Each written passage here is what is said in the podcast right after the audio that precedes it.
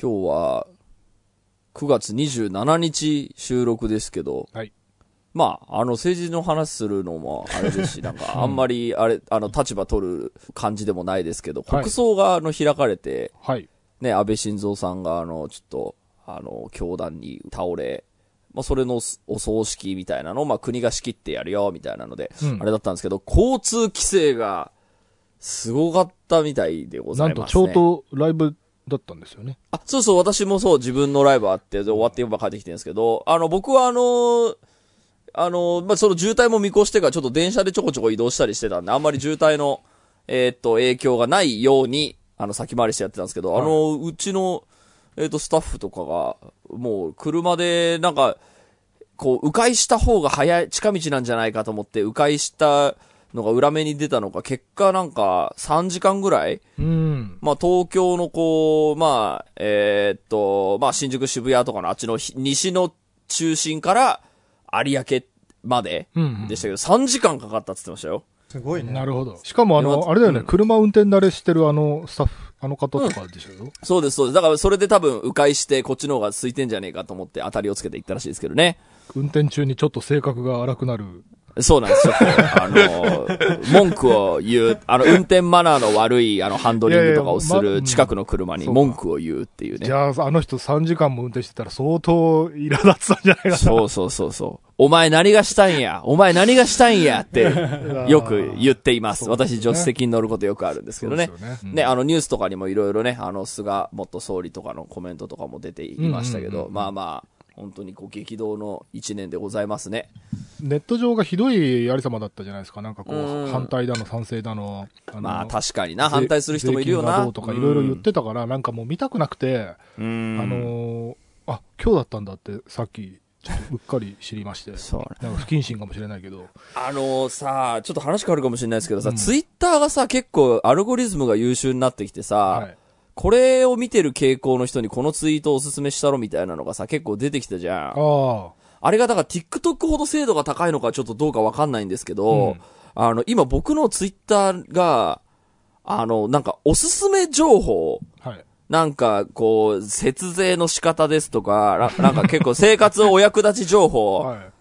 あの、普通になんか、こうやってかんえ作る簡単おつまみがうまい。続きはリプランでみたいなさ、うんうんうんうんあの、リプランで何かをするっていうのがすっげえ多くて、うん。これはツイッターがそういう土壌になってきたのか、と思ったんですけど、単純に私のアルゴリズムで引っかかってる可能性も多そうだなと思って、なんか、あの、僕がなんかね、見たい、なんでしょう、欲しい情報だとみ思って見に行くというよりかは、こう、社会観察として、うんああ、こういうことする人いるんだ、なるほど、と思って、広告としてはなかなか新しい使い方というか、最近の流行りか、とかって思ったりして、ん。ですけど、その、アルゴリズムが反応しちゃうもんで、それ見れば見るほど、また似たような、その、こう、続きはリプランでみたいなのがすごい増えてきていて、あの、で、これもさ、なんかあの、他の話でもさ、ちょっとネガティブなツイートをやっぱり見ちゃううん時があるじゃん。特に国があの、暗くなってくると、はいで、その時になんかついその最近の時事ネタとかをさ、そのツイッターとかで調べちゃったりするからさ、うんなんか炎上した内容とかも調べたりしちゃうから、はいそうするとさ、こいつはこういう情報好きだぞって言ってさ、ツイート流れてきてるってことない？最近のツイッター。あると思う。ツイッターがそこまでやってるかわかんないけど、うん。なんか俺人から聞いた話だと、うん。あの、Google がね、よく、あの、その、うん。広告出すためのなんかなのかな、アルゴリズムかなんかで、うん。肌色成分の多い画像は積極的にこう広告を出さないようにしていくみたいななんか、プログラムかなんか組んでるって話があって、で、ツイッターもなんか最近、えっと、その肌色の成分の多い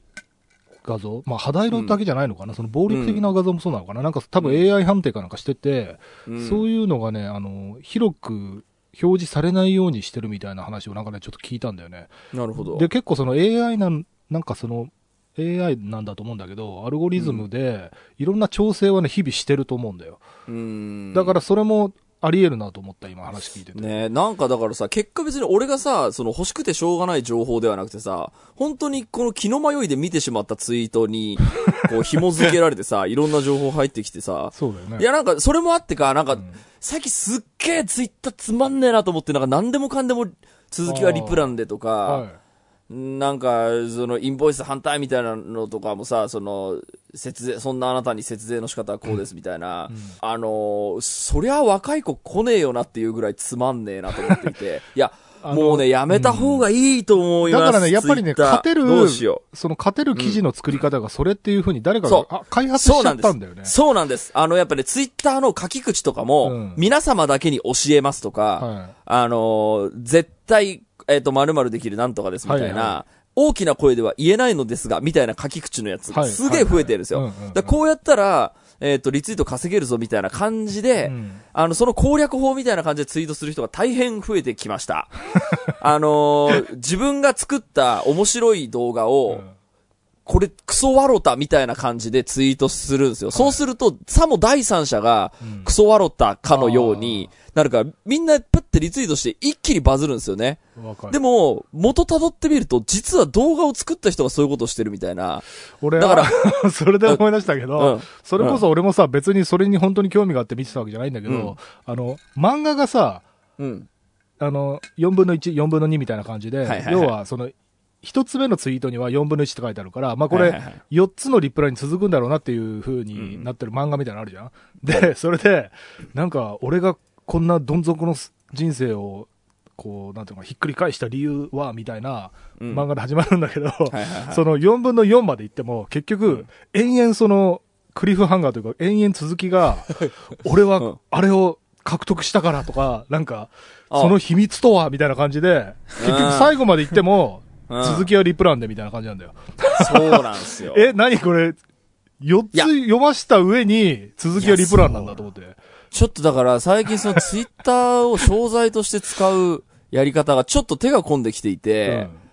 あのー、ちょっと言葉が悪いかもしれないけど、少し気持ちがあまり良くないあ感じになっています。ややっぱりこう、バカ捕獲器としてうの、なんか、ん。いや、ちょっとね、もう見んのやめた方がいいんじゃないかと思っている。うんうん。でもなんかやっぱり、その、やっぱりなんかこう世の中が暗くなってきた時に限って開いちゃうんだよね。そうね。本当に良くない。本当に良くないんですよ。本当に終わりに向かっている感じがすごいしています。で、なんかもどかしいのは、なんか音楽業界ってツイッターしかないみたいな風潮がすごいあるんですよね。その、TikTok とか Instagram とかで、その、リーチするような、えーっと、ことをやる、えーっと、まあ、人とやらない人みたいなのがいて、で、やっぱり、その、何か、こうね、イベントとかを作ったらツイッターアカウント公開するよねみたいな感じなのはまあ今でもあるんですけど、なんか、あの、なので結構そのツイッター頼りみたいなとこあるんですよね。うんその音楽業界で特に。はい。で、あの、その情報を例えばアーティストのファンとかでも見たいから、えっ、と、ツイえっ、と、ツイッターってもう、あの、いろんな人がいなくなったような感じがしていて、うん。あの、実はこう、インスタの方が情報はいっぱいあるよとか、若い子はインスタ見てるよっていう、はい。まあ事実はどうやらありそうなんですけど、音楽ユーザーだけはツイートにいるんですよね。あの、オタクたちとか、うん。あの、普通のロロックファンとか、あの、すで、ユーザーがいるのもあって、やっぱそこにしか情報出せないんですよね。うん。で、また出すと、出して、ちょっとこう満足できちゃうようなぐらい、そのリツイートがついたりするから、はいあのーで、そこからその抜けられないんですけど、その、まあ、その、なんでしょう、ユーザーがいるからそこに情報を届けるんだっていうのは全然いいとして、うんあの、ちょっとこう、コンテンツ的に終わっていく感じがしているあのツールにおいて、そうねこう、まだこのか、えっ、と、ぶら下がってるこの音楽というカルチャー、本当大丈夫かなっていう。なんかね、俺、うん。やっぱりテキストで書きたいことが多すぎるんだと思うんだよ。うん。特典だとかさ、リリース日だとかさ、その、うん告知が多すぎて、インスタ向けじゃないんだと思うんだよね。なんかインスタってさ、その告知も画像の中にみんな含めたりするじゃん。うんあ、の、例えばブランドとかだったら、ブランド名とかさ、あとタレントさんだったらタレントのなんかちょっと可愛い何かみたいな、ちょっと一言二言で済むから、あとはもうビジュアルパワーでいけるんだけど、確かに。なんか音楽のリリースものって、テキストで書きたい告知が多すぎて、そうかも、そうかも。なんかインスタに向いてない気がするんだよ。そう、だから写真文化になって、今その動画文化になったけど、うんいまいちやっぱ音楽って、あのーなんでしょうかね。ちょっと相性が悪い風に、その、世の中が進化しちゃっている感じがすごい、だからツイッターの140文字とかに、その告知を全部詰めて、い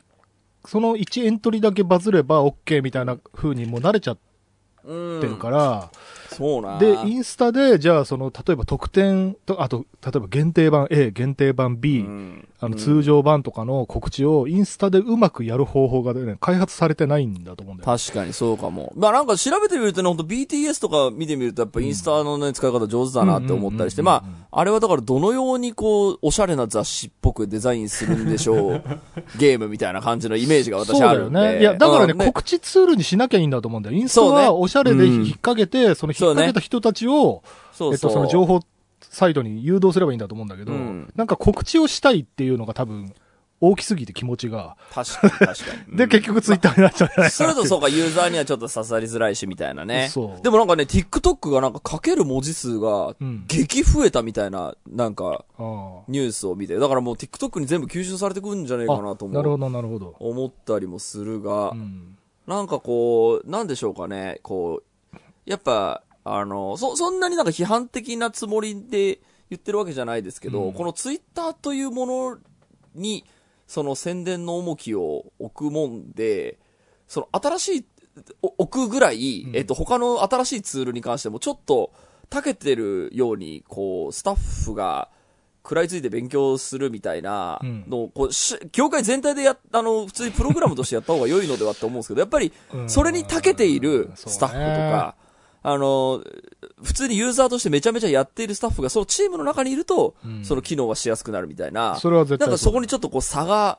ある感じはうん。ね、なんか教養としての、そのインスタ教養としての TikTok みたいなのって。まあ、あとだからもうそれこそアウトソーシングしちゃえばいいんだと思うんだよ。いやそうです TikToker の事務所みたいなのあるわけだからさ、もうその、なんか全部それを自社内でやろうとするから、もともとツイッターの時からもやっぱりそのアウトソーシングしないんですよね。そうなんだよ。うん だだからね、そう、そういう感じに、で、あの、うま、うまくやってる人たちはこう、うん。あの、で、こう、ちゃんとこう宣伝、TikTok とかでね、ちゃんと売れたりもしているし、あと、うんアーティスト自身が動画を作れたりしちゃうんですよね、若い子とかだとね。あ、そうね。もう全部自分でそのやって、全部自分で宣伝してるから。それもまた、多分ね、プロダクションとか、その、レーベルとかとの契約というか、なんか約束ごとにもよるんだと思うんだけど、なんかう、んアーティストが勝手にやられるの困るっていう大人もあまあ結構多いんだよね。それはそうだね。メジャーとかになる、ね。でなんかそう、それこそあの先出しされちゃったりとかしたらどうしようとか、あとなんか余計なこと言われたら困るとか、そうね。なんかす結構いろいろめんどくさい、まあ、そのユーザーが、まあ仮に多かったとしても、そのユーザーがどういうユーザーなのかっていうところまではちょっと、うん。まだ解析が私の中でできてないので、まあね本当にこの、このツールが一番いいんだっていうほどまだ私は勉強はしきれてないんですけど、うんうんうんなんか逆に言うとその、あの、音楽業界のその濃いユーザーは、その、まあアニメオタクとかも含めてやっぱツイッターにやっぱ居残ってくれてるんですよね。うん。あの、年を取ってる人とかでも多く、うん若い人でもやっぱり、なぜならそこにあの、アーティストの情報があるからっていうのはあると思うんですけど、だからまあそこに、あの、その、集中して情報をしっかり、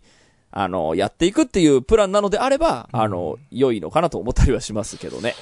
あと意外と日本に向いてるかも、そのやっぱり電車の中とかで音、無音で見るのに、ツイッターで読めば内容がわかるじゃん。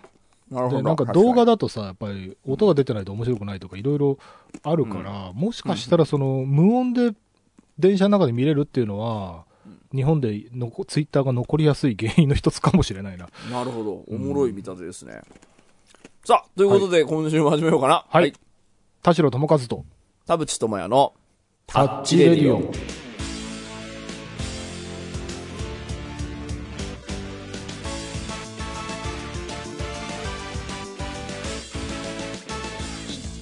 改めましてこんにちは、田代智和です。改めまして、こんにちは、田淵智也です。この番組は作曲家田代智和とミュージシャン田淵智也がお送りする変則感ダハレディオでございます。あの、この間、あの、結婚についての、うんあの、長年けご結婚されてる夫婦メールくださいみたいな、はい。あのーことを言って、一通来たので一通紹介した回がこの間あったじゃないですか。うんその収録した直後にもう2通来たので、なんかせっかくなら平等を期すために一応読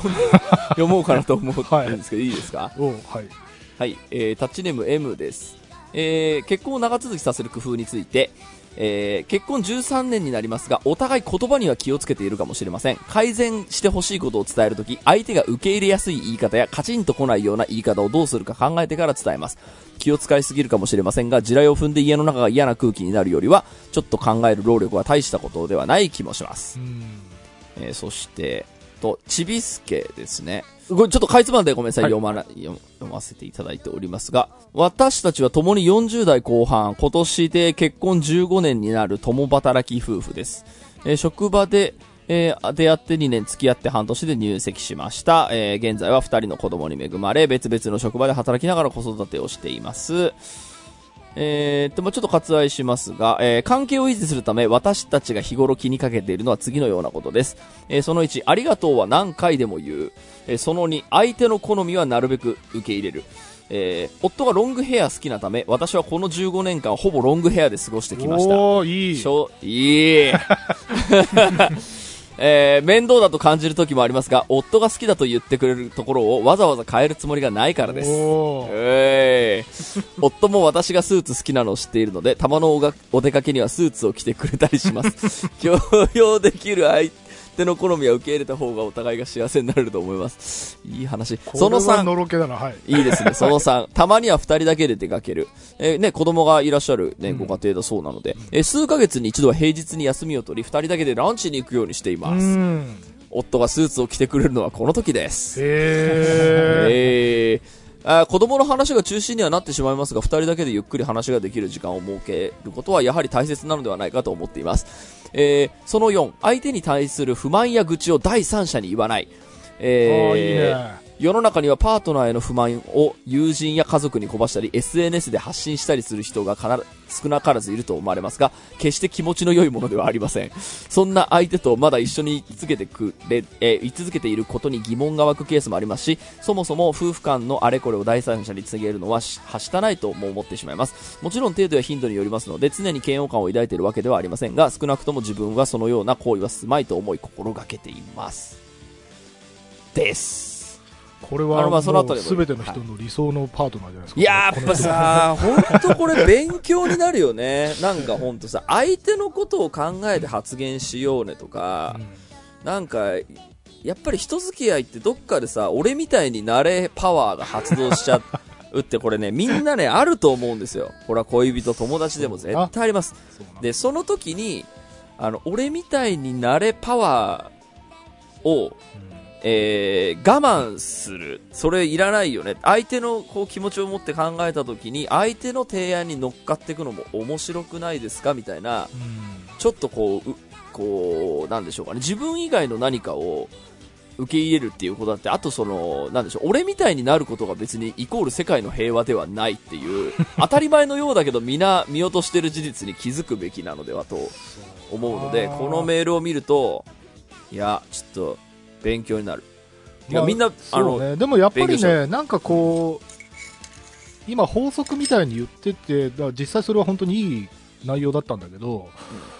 やっぱりね、ラブラブなんだと思うんだよ。う ん今の法ね。則をね、全部聞いて思ったんだけど、その、うん。夫が好きって言ってるものをわざわざ変える必要ないってさ、それ合理的、なんていうのかな、不和を生み出さないための合理性っていう、うん。とも言えるけど、でも長い髪うざいんだよなって、夏だから切りたいって言って、その旦那の好みなんかいいやっつって切る人もいると思うんだよ。うんうんうん、で、この方はやっぱりそこでラブを取ってるっていう感じがに。いいよね。するんだよね。なんかそ、いいよ。そこで、いや、旦那の好みなんて関係ねえしっていう夫婦は多分いっぱいいるから、うん。そこで、なんだろう、そのロングヘアを維持できるところに、なんかやっぱりこのお二人の関係の良さを感じるな。本当にいい、やっぱそのいるんですね、やっぱこう良いご夫婦の感じ。うちもほら、両親離婚してるしさ、なんか、あのなんかこう、知り合いとか、口が開開けば、もう子供がいなかったら離婚してるよみたいな、さあ全然もう何年も口聞いてないぜみたいなさ、話とかも聞いたりするからさ、だからこういう高貴な人からのメールを読むと、こうちょっと背筋が伸びるというか、うん、そうだよなーって感じするよね。いや、こうでなきゃダメだよ、これでも。これこそサイレントマジョリティみたいな感じでさ、あのー多分うまくいってる人たちって、そうやって世の中に不満を言わないから、わかんい。ないんだよ。で、ね不満言ってる人の声ばっかりがでかくて、そればっかり聞こえるから、なんか世の中の夫婦みんなうまくいってないように感じるけど、そうか、そうか。多分この人こそがね、サイレントマジョリティなんだよ。そうね。いや、こういうところからやっぱこう学んだ方がいいね。そうねいや、大事なこといっぱい書いてありましたよ。うん とにかくやっぱ他人を大事にするっていうことですよね。コミュニケーションの基本です。ちょっとあの、こ今週はあの、タッチメールを読もうと思ってたんですけど、もうね、収録は20分ぐらいあの、は しちゃってるんで、1通ぐらいしか読めないかもしれないですけどうん、今週も30分間あなたの閉塞感を、ダダハタッチ。ハタッチ。田代友和とタッチレディえー、タッチネーム、泉です。えーっと、田代さん、田淵さん、寺さん、こんにちは。こんにちはえーご相談したいのは、どうしたらポジティブになれるのかということです。私は何事も考えすぎる節があり、大抵のことは杞憂となります。それでいて最近は子供が生まれ、育て始めたこともあり、毎日が大きすぎる不安との戦いです。この方も結婚されてる人。えーどうしても最悪の未来を想定してしまうし、そうならないために対策を考えれば考えるほど、一人で暴走して疲れてパートナーにも迷惑をかけて常に不安定です。また自分へも、えー周りへも期待をしすぎているのは自覚しているのに、期待しないことができません。甘えなのだと思いますが、えーこれまでのラジオを拝聴している限り、田淵さんの物事へのシリアスな捉え方、最悪の結果を想定している思考はほとんど理解できるのに、なぜ田淵さんはポジティブでいられるのかは本当に分からず憧れます。えー、Take it easy 人生なんとかなる、えー確かにそうだから今も生きられていると思うのですが未来を心配することをやめられません田代さんはどうして物事に対してフラットにいられるのか性格や経験というのであればそうなるご自身を作り上げた基盤のもの影響を受けたメディアなどが分かれば知りたいです。映画をたくさん見たら良いのでしょうか、えー簡潔にラジオでお話ししてほしいことはタッチメンバーの不安との戦い方を教えていただきたいです。という内容です。ツイッターをやめた方がいいですね。あ、そう。不安の、まずツイッターを不安の種を避けるっていうのはそう大事だよね。ちょっと話それるけど、うんダイエットに成功した知り合いがね、うんやっぱりネットでいろいろ、こう、効率のいいダイエットを調べてて、やっぱり役に立ったのは、その、モチベーションという意味でも、あの、毎日5分で絶対痩せるみたいな、ポジティブな文言のやつ。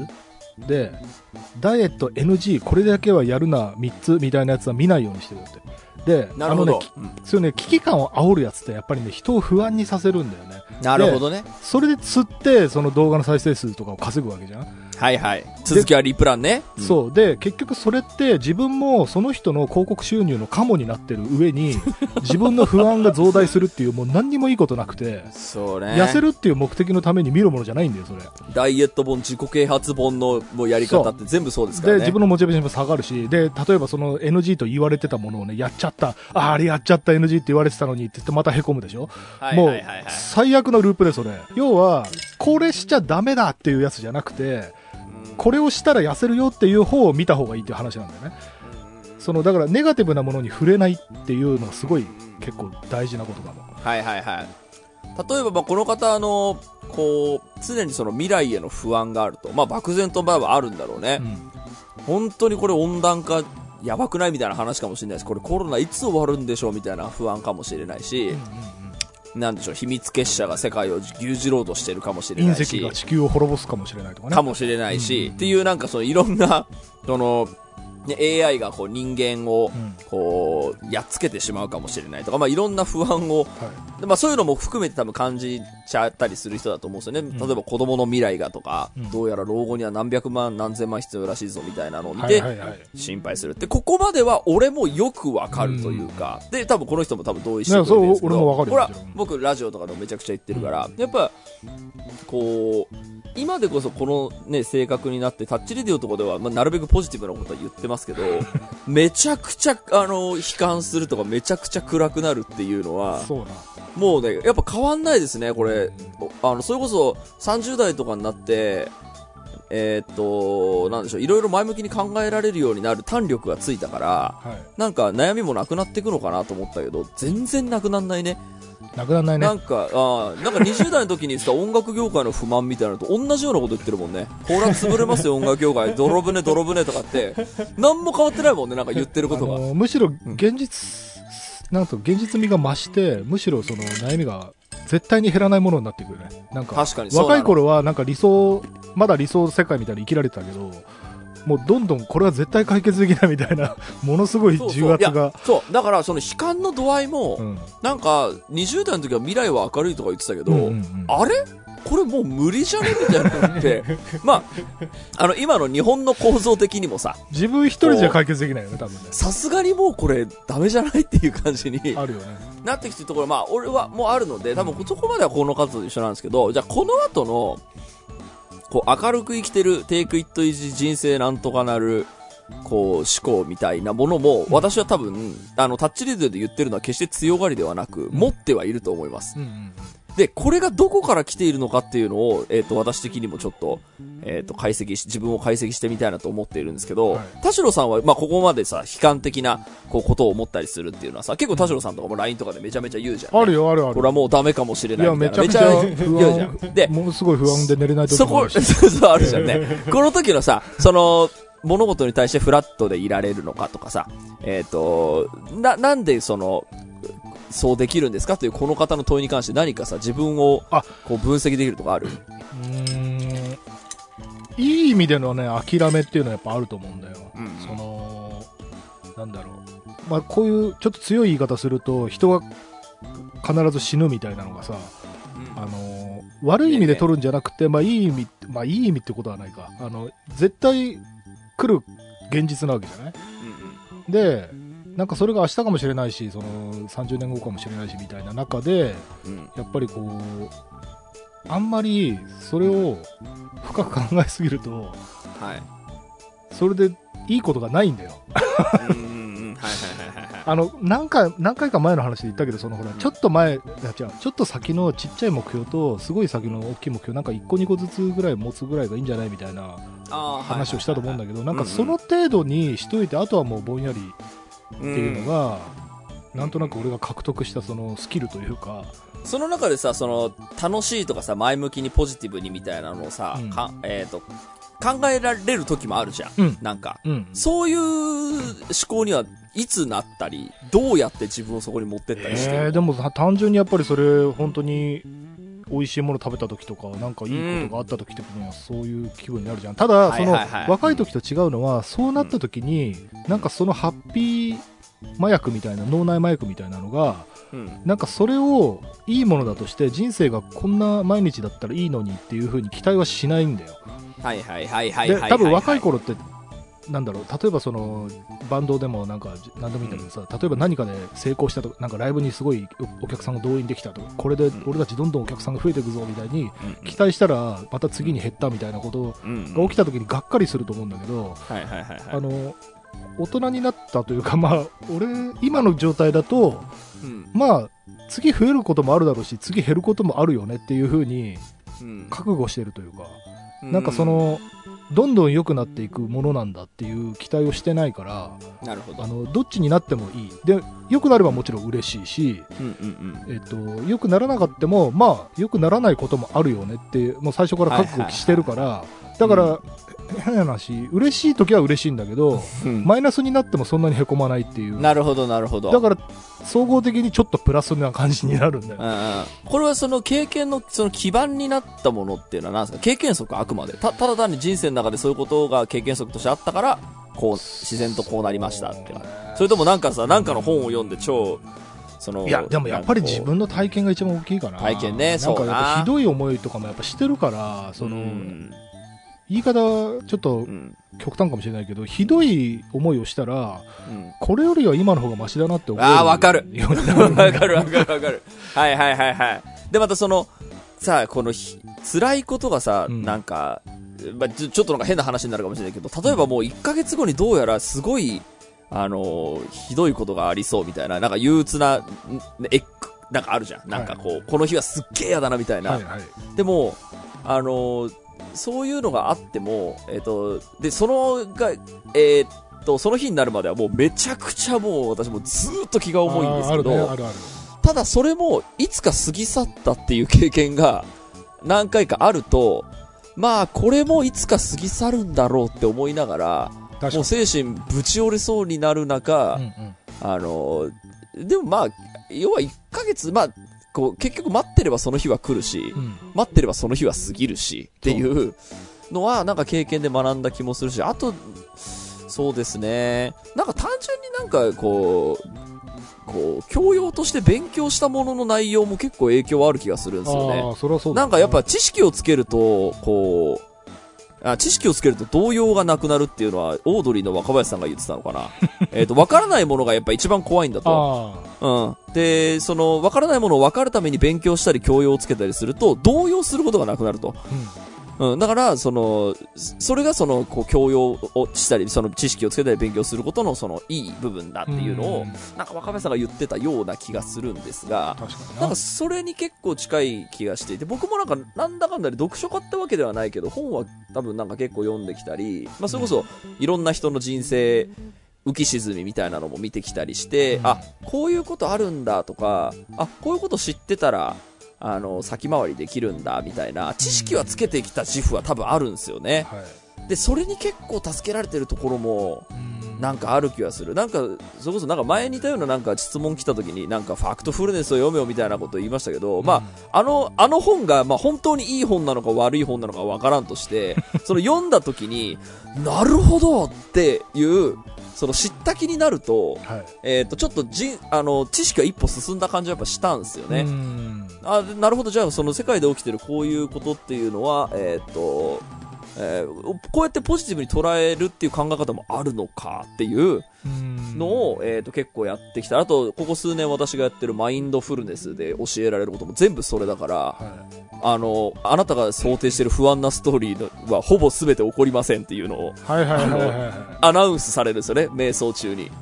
なんか98%ぐらいは起きないとかいう起きない話あるよね。そうですはいうんはい。あの、それは確かに僕もじゃあ、だから、あの、不安に思ってること何なんでしょうっていう時に、例えば台風来るから不安なんじゃなくて、台風が来て家壊れたらどうしようみたいな、まあもちろん、はいその家とかね、壊れたり、その流されちゃったりする方もいるんで、あんまり、あのー僕は運いいだけかもしれないですけど、なんかそれも込みでめちゃくちゃ怖いんですよね。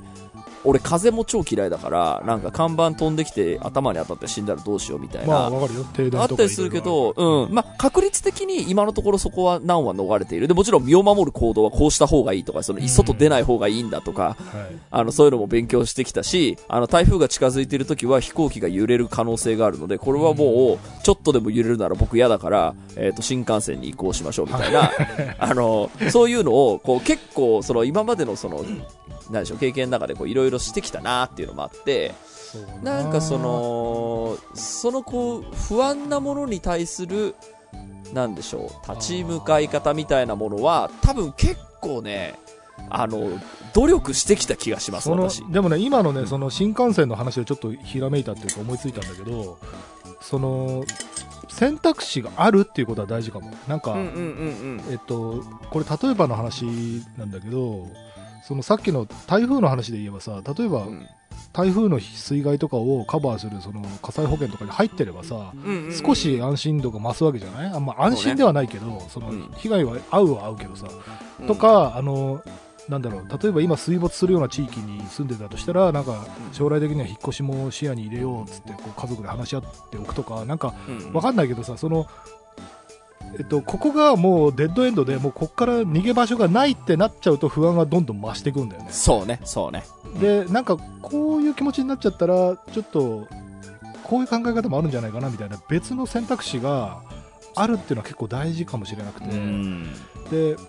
なんかそれはね、もしかしたら経済的な要因とかも出てきちゃうかもしれないんだよ。その、例えば保険とかもさ、全部カバーする保険が高いとかさ、なんか。単純にこう、経済的なもので、どうしてもその、なんていうのかな、賄えないこともあるとは思うんだけど、うんうんうん。なんか不安に思ってることに、うんもしかしたら、ん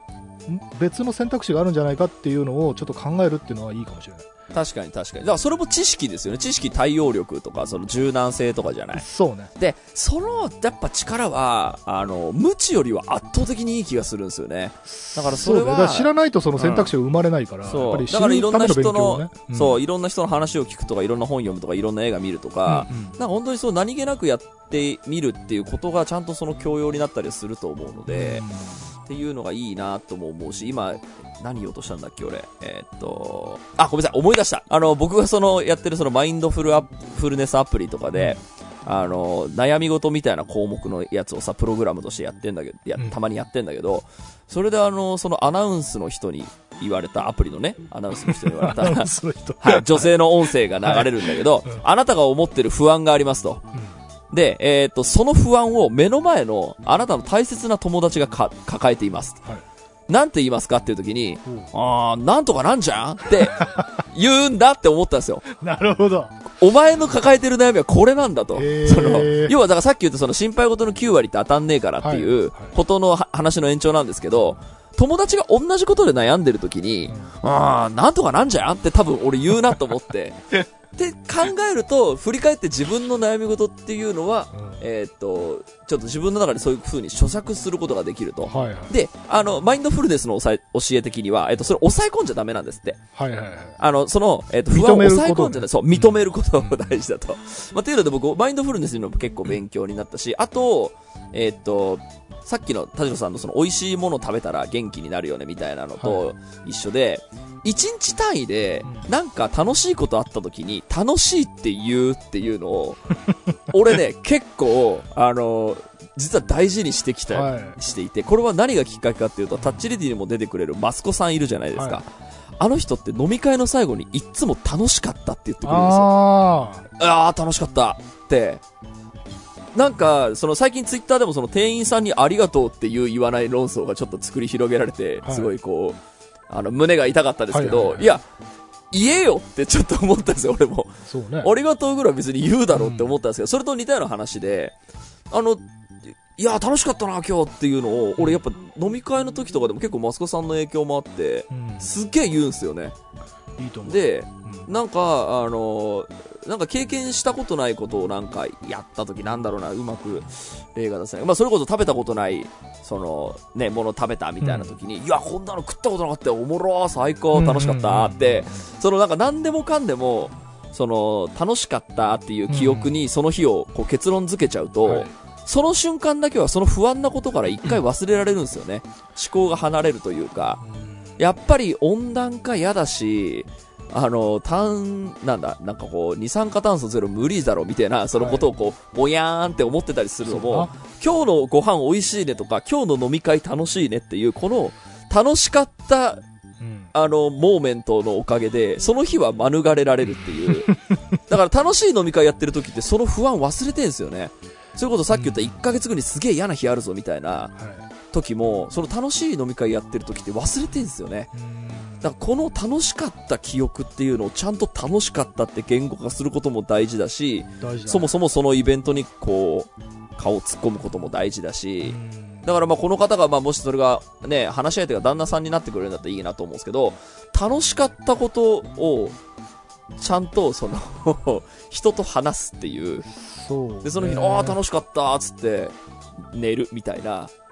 なんかそういう、んうんなんかそのはいアクションというか、その、だから体に刻み込むみたいな意味で言うと、んあの、よくさ、うつ病の治療でさ、太陽の光みたいなライトを浴びるっていう、なんか、超光の量の強いライトみたいなの売ってるんだよ。うんうんで、あれみたいな感じで、なんか太陽の光を浴びると、なんか暗い気持ちが吹っ飛ぶみたいなのって絶対あると思うの。うんね。で、なんか深夜ほどなんか暗いこと考えがちみたいなのってあるじゃない。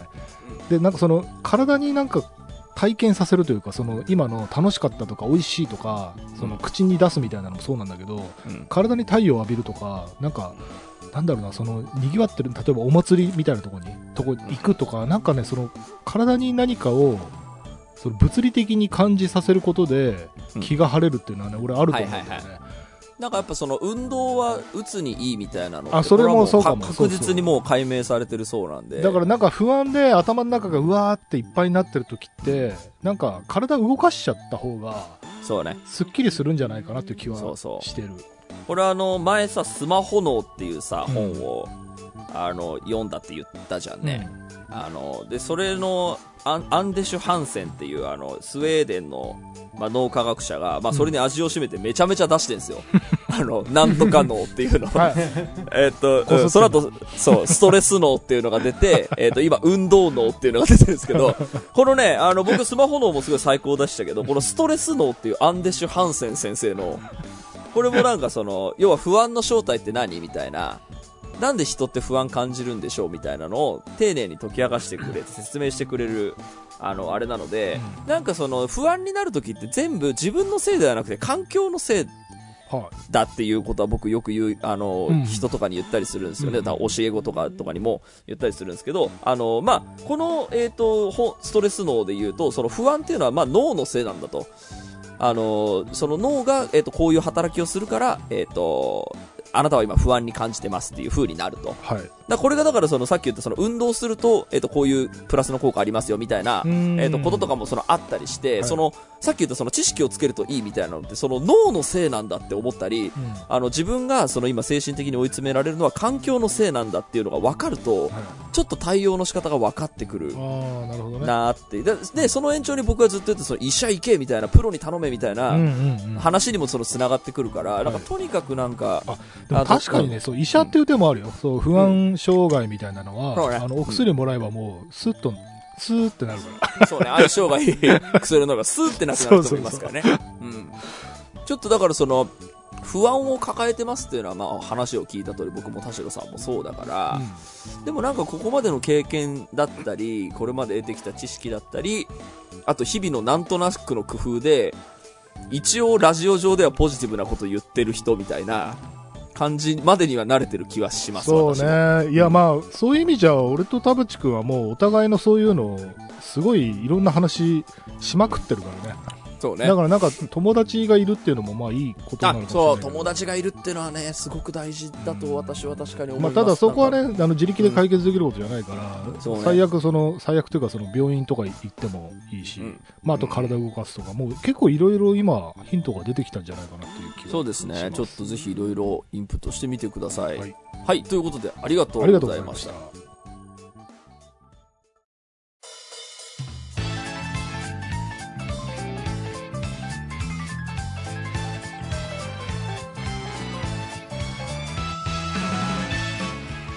はい、エンディングのお時間でございます。今週もありがとうございましありがとうございまた。番組のご意見、ご感想はブログのメールフォームよりお寄せください。タッチ2人に話してもらいたいことを大募集でございます。えー、e メールアドレスはタッチレディオアットマーク Gmail.com、tacchiradio アットマーク Gmail.com でございます。オフィシャルツイッターの方もぜひチェックしてくださいということで、はい